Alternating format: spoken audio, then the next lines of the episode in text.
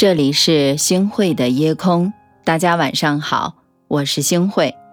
最懂说话之道的人，常常会在交谈当中把无谓的胜利让给对方。他们深深的知道认输的意义，确实是这样的。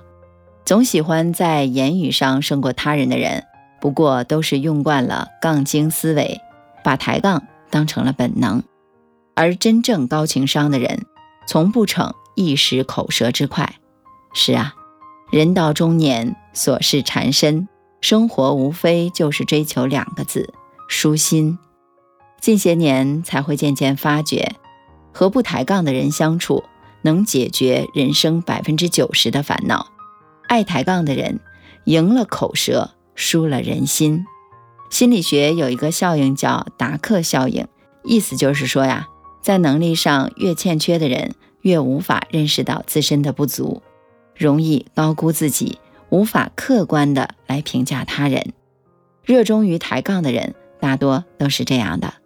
那前一段时间，我记得热播剧《三十而已》当中也有一个这样的角色，被观众朋友们骂上了热搜。顾佳为了抽出时间处理公司的事儿，想请一个育儿师来照料孩子，不曾想。却因此和丈夫许幻山发生了争吵。许幻山质问顾佳：“育儿师能做的事儿，你这个当妈的做不了吗？”顾佳回应：“女人出去打拼，难道是罪吗？要不你来带孩子？”没想到许幻山听到这里的时候，又立马话锋一转，指责顾佳状态有问题，事事都做不好。顾佳只好细数过往。指出自己为家庭和事业做出的努力，可丈夫却从来没鼓励过自己。徐焕山眼看自己被戳穿了，气急败坏道：“你现在是不是听不进去一点反面意见？说一点就要怼回来？我们是不是没法沟通了？”其实仔细观察就会发现，他说的这些话用在自己身上才是最合适的。看到这个片段，不禁想起曾经有人的总结：当代杠精的特点，管你说什么，先反驳再说。与人交往最怕遇见许幻山这种人。你跟他谈感情，他跟你讲道理；你跟他讲道理，他说你讲的不对。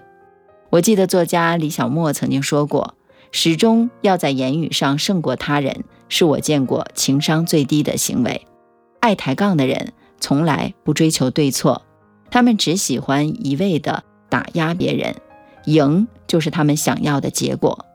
中国有句古话说的特别好：“常与同好争高下，不与傻瓜论短长。”是的，抬杠就算一时赢得了口舌，但却永远失去了人心啊！毕竟这个世界上没几个人喜欢和杠精做朋友。人和人之间相处，求的就是舒服。而不是输赢，让人舒服也是一个人的顶级魅力。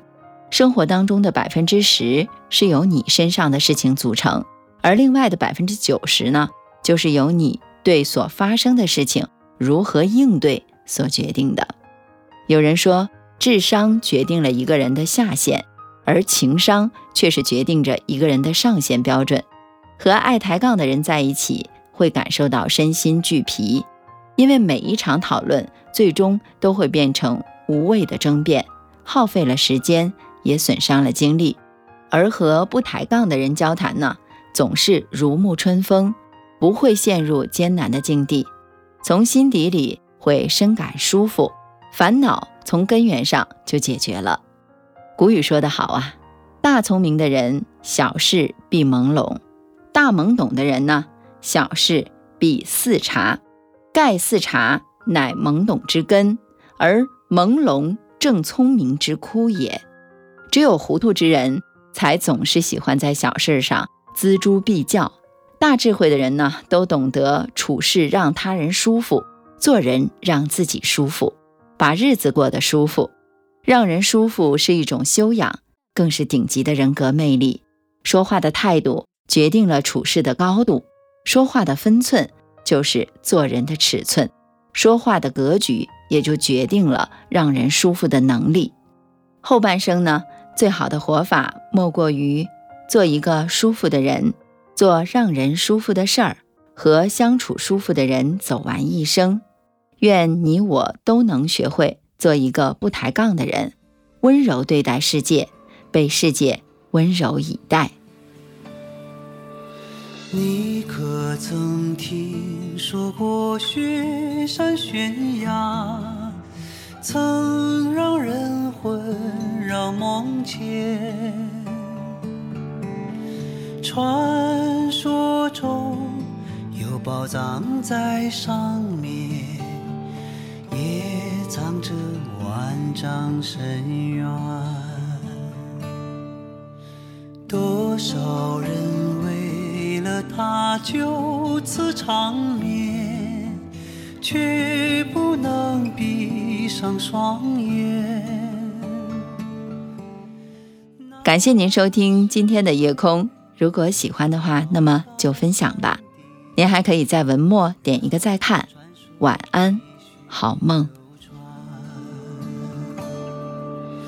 一段段，